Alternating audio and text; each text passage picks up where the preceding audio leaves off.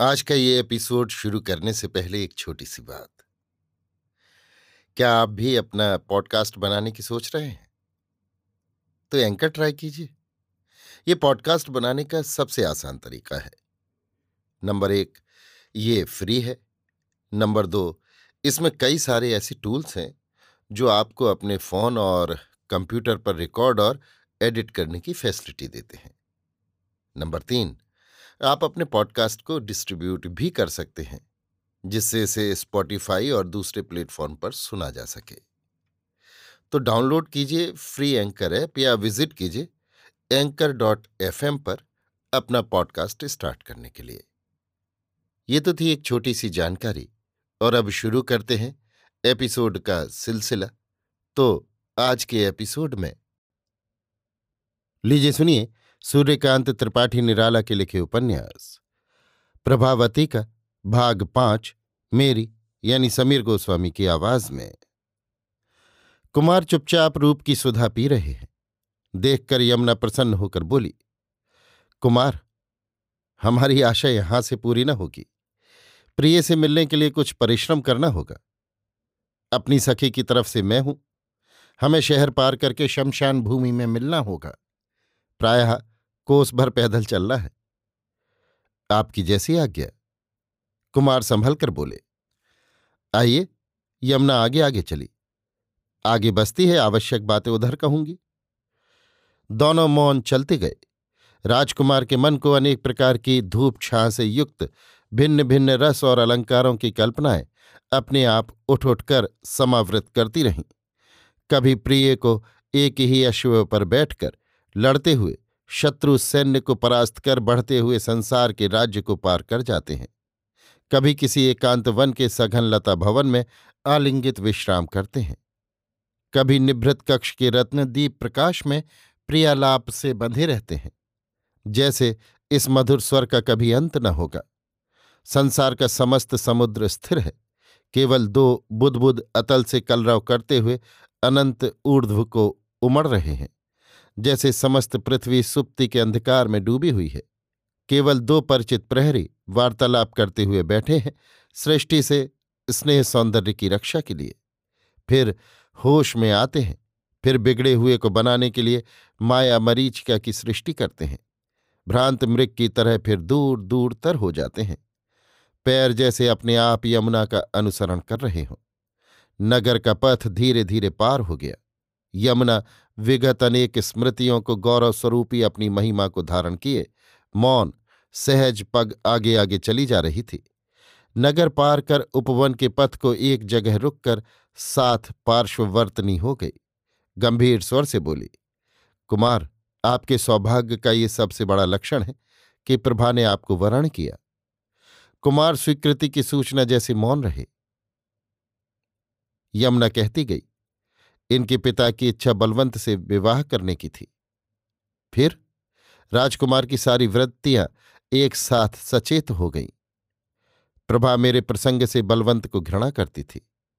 वो मुझे नहीं जानती, पर मेरा इतिहास जानती है। मेरी इच्छा का बलवंत ने विरोध किया था। ये स्त्री होने के कारण प्रभा सहन नहीं कर सकी। उसने अपने पिता से खुलकर कुछ कहा नहीं। पर बलवंत से विवाह का अवसर आ जाने पर वो अवश्य अपनी पूर्ण स्वतंत्रता का परिचय देती। यमुना कुछ रुक गई। राजकुमार के सौंदर्य के नशे पर इसका और प्रभाव पड़ा। संभल कर यमुना कहने लगी, बलवंत को महीने के लगभग हुआ। कान्यकुब्जेश की ओर से इधर के अधीन राजाओं से कर लेने तथा यज्ञ में आमंत्रित के विचार से दलमउआए थे। महेश्वर सिंह से बातचीत हुई थी। बलवंत प्रभावती को देखना चाहते थे, पर सखी अस्वस्थता के बहाने नहीं मिली। तो इस विवाह से महेश्वर सिंह अनर्थ कर सकते हैं? पर वीर और वीरांगना को अनर्थ से ही अधिक प्रेम होता है। यदि वो अनर्थ किसी सत्य प्रेम का विरोध है, आप क्या, जी नहीं, आपका आदर्श मेरा रक्षक है? बलवंत ने आपको यहाँ देखा था? पहले मैंने सोचा था कि मैं न जाऊँगी, पर फिर सोचा अगर ना गई तो प्रभा को शंका होगी। कड़े कार्यों में वो मुझे ही सामने करती है। उसे विश्वास है। मैं जानती थी जितने नशों से दृष्टि ढक जाती है, उन सबसे ऐश्वर्य बड़प्पन का मद बड़ा है। इससे आदमी की मुखाकृति प्रायः नहीं देख पड़ती। वस्त्र और अलंकार प्रशंसा और सम्मान परिचय देते हैं। कुमार, बालों को कुछ विश्रंखल कर, प्रभा को सलाह देकर कि जब समय होगा अपने मन की कर लेना, पर अभी से बुद्धि से रहित होना ठीक नहीं। उसे विश्वास दिला दो कि उसके लिए तुम्हें पिता का प्रस्ताव मंजूर है। नहीं तो ऐसा न हो कि कान्य कुब्ज का प्रिय पात्र होने के कारण तुम्हारे पिता के इष्ट में अनिष्ट पैदा करें। प्रभा की ओर से मद्य और फल आदि लेकर मैं गई थी, कुछ बातें भी की थीं, कुशल पूछी, पर वो मुझे पहचान नहीं सका। वो उस यमुना को पहचानता था जो राजकुमारी थी। इसे नहीं जो दासी है। अगर कुछ पहचान आएगी भी तो वो अपनी आँखों को ही धोखा देते हुए समझेगा। दुष्यंत ने जो अपनी प्रिया को और असली रूप में नहीं पहचाना, वहाँ वास्तव में यही भाव चित्रित है। उसने अंगूठी पहचानी थी। कुमार ने सोचते हुए पूछा, देवी प्रभावती को आपके विगत इतिहास से जो प्रेम है, उसकी कभी आपसे चर्चा करती हैं? हंसकर यमुना ने कहा, कई बार कर चुकी हैं। कहती हैं, विवाह वास्तव में गौरव का वही है। पर यमुना के पति के साथ निरुद्देश्य होने पर कभी कभी दुख भी करती हैं और तरह तरह की मनोहर कल्पनाएँ। इच्छा है कि उसी रूप से विवाह करें। उसी रूप में उन्हें विवाह का आनंद मिलता है। मैं कहती हूँ कि बेचारी, बहुत संभव है, किसी वन में दमयंती की तरह पति से छूटकर भटकती फिरती हो, या जानकी जी की तरह किसी रावण के यहाँ पड़ी पति की चिंता में गल रही हो। तो बिल्कुल मुरझा जाती हैं। जैसे उन्हीं पर सब बीत रहा है। तब मैं कहती हूँ, हाय, मैं ही वो यमुना क्यों ना हुई कि तुम्हारे गले से लिपट कर कहती कि प्रभावती, दुख ना करो बहन, मैं आ गई। तब नाराज़ होकर, चुप रह, तू क्या जाने कि वो क्या और कौन है? डांट देती हैं। राजकुमार उच्च स्वर से हंस पड़े। यमुना कहने लगी, एक दिन अपने आप कहा, यमुना, तू उन यमुना देवी को नहीं जानती इसलिए सीता जी और दमयंती की मिसाल दिया करती है। पर तू बेचारी और जानती कितना है? तेरा क्या कसूर? वे आज भी पूरी क्षत्राणी हैं। किसी किरात से डरने वाली नहीं। बहुत ऊँचे दर्जे की लड़ाई जानती हैं। उनका कोई अपमान थोड़े कर सकता है। पेड़ों की आड़ से बाहर निकलने पर नाव की प्रतीक्षा करती हुई देख पड़ी प्रभावती वीणा बजा रही थी। यमुना संयत हो गई। कुछ ही देर में खुले शमशान घाट ले जाकर खड़ी हुई। सेविकाओं ने सात रंगों से भिन्न पोरों के तौर पर रंजित तख्ता नीचे से निकाल कर डाल दिया। उसी से प्रभावती तट पर उतरी। कुमार और यमुना कुछ दूर दूर खड़े थे। हाथ जोड़कर कुमार को नमस्कार कर प्रभावती सामने खड़ी रही। प्रति प्रणाम कर यमुना को देखकर कुमार मन में मुस्कुराए। यमुना गंभीर होकर टल गई और एक सेविका का नाम लेकर शीघ्र सामान ले आने के लिए कहा। जल, आरती, फूल, मालाएँ, रोचना कंकण आदि सजे रखे थे। सेविकाएँ एक एक ले आईं। प्रभा ने जल से हाथ लगाकर पैर प्रक्षालित कर दिए। फिर अप्सरा के पंखोपम उसी उत्तरीय से चरण पहुँचे। फिर बाएँ हाथ से पूजित पदों को दबाकर दाहिने से तीन बार अंगूठों की धूल जैसे उठाकर नेत्रों में लगा सिर पर रखी। फिर आचमन करने लगी। यमुना संयत है। बार बार उठते आवेश को सहज भाव से दबाने की कोशिश कर रही है। प्रभा ने पदों पर, फिर मस्तक पर फूल चढ़ाकर, रोचना लगाकर गले में गंधराज की माला डालने लगी कि यमुना का सांद्र कंठ सुन पड़ा। साध्वी वीरांगना भाव। यमुना और संस्कृत? प्रभा का भाव भंग हो गया। माला पहनाकर निगाह फेर कर कुमार के दाहिने बगल देखा। यमुना निष्पात पलकों से किसी महामहिमा में डूबी खड़ी थी। कोई भाव वहाँ न था। वो किसी को भी न देख रही थी। अज्ञात प्रेरणा से संकुचित होकर प्रभावती कुमार के हाथ में कंकड़ बांधने लगी। कार्य समाप्त होने पर यमुना प्रकृतिस्थ हुई। कुमार के हाथ में कंकड़ देखकर आँखों में मृदु मुस्कुरा दी। अब प्रभा आरती करने लगी। सबके हृदय में मधुर भाव ओतप्रोत हो गया। फिर यमुना ध्यान मग्न हो चली। दासियाँ शमशान भूमि, आकाश, चंद्र, ज्योत्सना, तारे, गंगा और सारी प्रकृति निष्पन्द। पूजिका की भावमयी आँखों और भ्रू पलकों का वो अनुपम भक्ति रूप राजकुमार स्तब्ध होकर देख रहे थे।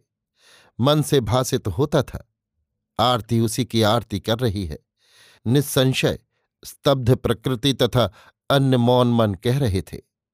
यमुना स्थिर कंठ से कहने लगी, कुमार, ये देवी प्रभावती की सूझ है। उन्होंने शमशान में आपको वर रूप से वरण किया है। सुंदर, ये विश्व देवी की दृष्टि में केवल शमशान है। यदि यहाँ उनके साथ आप नहीं, उनकी दृष्टि में आप ही उन्हें लुब्ध करने वाले सौंदर्य की एकमात्र सृष्टि हैं।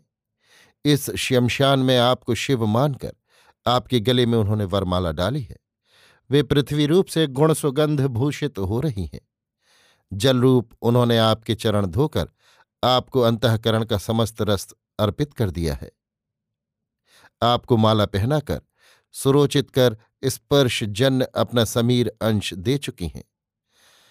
आरती द्वारा तथा नयनों की ज्योति से आपके वर रूप को देखती और पूजती हुई, अपना ताप तत्व और अब मौन खड़ी हुई भी, मन से आपके स्नेहाभिषेक में मधुर मुखर आपको अपना आकाश तत्व भी दे चुकी हैं। परंतु ये वो दान है जो दोनों पक्ष से अपेक्षित है। इनके लिए हुए पंच तत्वों के बदले आप अपने भी पंच तत्व इन्हें दीजिए, तभी इनकी पूर्णता होगी। आप में पंच तत्व स्वरूप शक्ति आकर मिली है। आप पंच तत्व स्वरूप पुरुष को देकर समूझिए यही आपकी भूमि है, यही रस जल यही पंच प्राणों को समीर यही ज्योतिर्मयी दिव्य दृष्टि दर्शन, शोभा और यही शब्दों की आकाश रूपा। आप इन्हें रोचित कर माला पहनाकर प्रति नमस्कार द्वारा प्रीत कीजिए। सेविकाएँ अर्घ आदि लिए खड़ी थीं। कुमार ने बाएँ हाथ से मस्तक का पश्चात भाग थाम कर दाहिने से सुललित रोचना लगा दी। अक्षत छिड़के और दोनों हाथों से प्रेम के दिव्य भाव से प्रिय को माला पहना दी। प्रति नमस्कार करने लगे। प्रभा ने दोनों हाथों बंधी अंजलि पकड़ ली। यमुना प्रभा को आगे, पश्चात कुमार को कर नाव पर ले चली।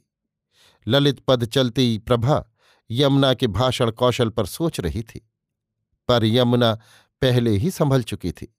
सुनाकर स्वगत कहने लगी, आज पंडित गंगाधर महाराज मिल गए। जब राम की कृपा होती है, तब क्या कोई काम बिगाड़ता थोड़े है? बाहर निकली नहीं कि महाराज खड़े थे। सगुन देखकर मैं गोड़ों गिरी। महाराज भले मिले। कहने लगे, क्या है? यमुना खैर तो है? मैंने कहा, महाराज, एक पंडित तत्त करते थे। पाँच मिलाकर कहा था। मैंने पान, सुपारी, कत्था, चूना, लौंग याद कर लिया। कहते थे, इन्हीं से हर जीव बना है। फिर वो पाँचों तत्त समझा दिया। पर महाराज, मैं वो तो भूल गई। पान, सुपारी, कत्था, चूना, लौंग याद रह गया। महाराज हंसने लगे। भोले पंच तत्व हैं तत्त नहीं। वो सब लिख दो, अच्छी तरह। मैंने कहा, फिर मैंने ब्याह वाली बातें पूछी। मैंने कहा, सब लिख दो, लिखा लिया। फिर दिन भर पढ़ती ही तो रही, याद हो गया। फिर नाम बैठा कर अपनी तरह से कह दिया। मैंने कहा, महाराज, किसी स्त्री को अगर कहा जाए कि पति को मानो भी और खूब लड़ाका भी हो तो संस्कृत में कैसा कहेंगे? मैंने सोच लिया था कि आखिर कुमारी जी का ब्याह है। कुछ कहे बिना कैसे बनेगा? पुरोहित होंगे नहीं। पंडित जी ने बताया, इसकी संस्कृत है, साध्वी वीरांगना भव। लड़ाका के पास राजकुमार फट पड़े। किसी तरह जब्त न कर सके। प्रभा भी खिलखिला दी, चुप रह, तुझसे कोई कैफियत तलब करता है? नहीं, मैंने कहा शायद कहकर यमुना चुप हो गई। अभी आप सुन रहे थे सूर्यकांत त्रिपाठी निराला के लिखे उपन्यास। प्रभावती का भाग पाँच, मेरी, यानी समीर गोस्वामी की आवाज़ में।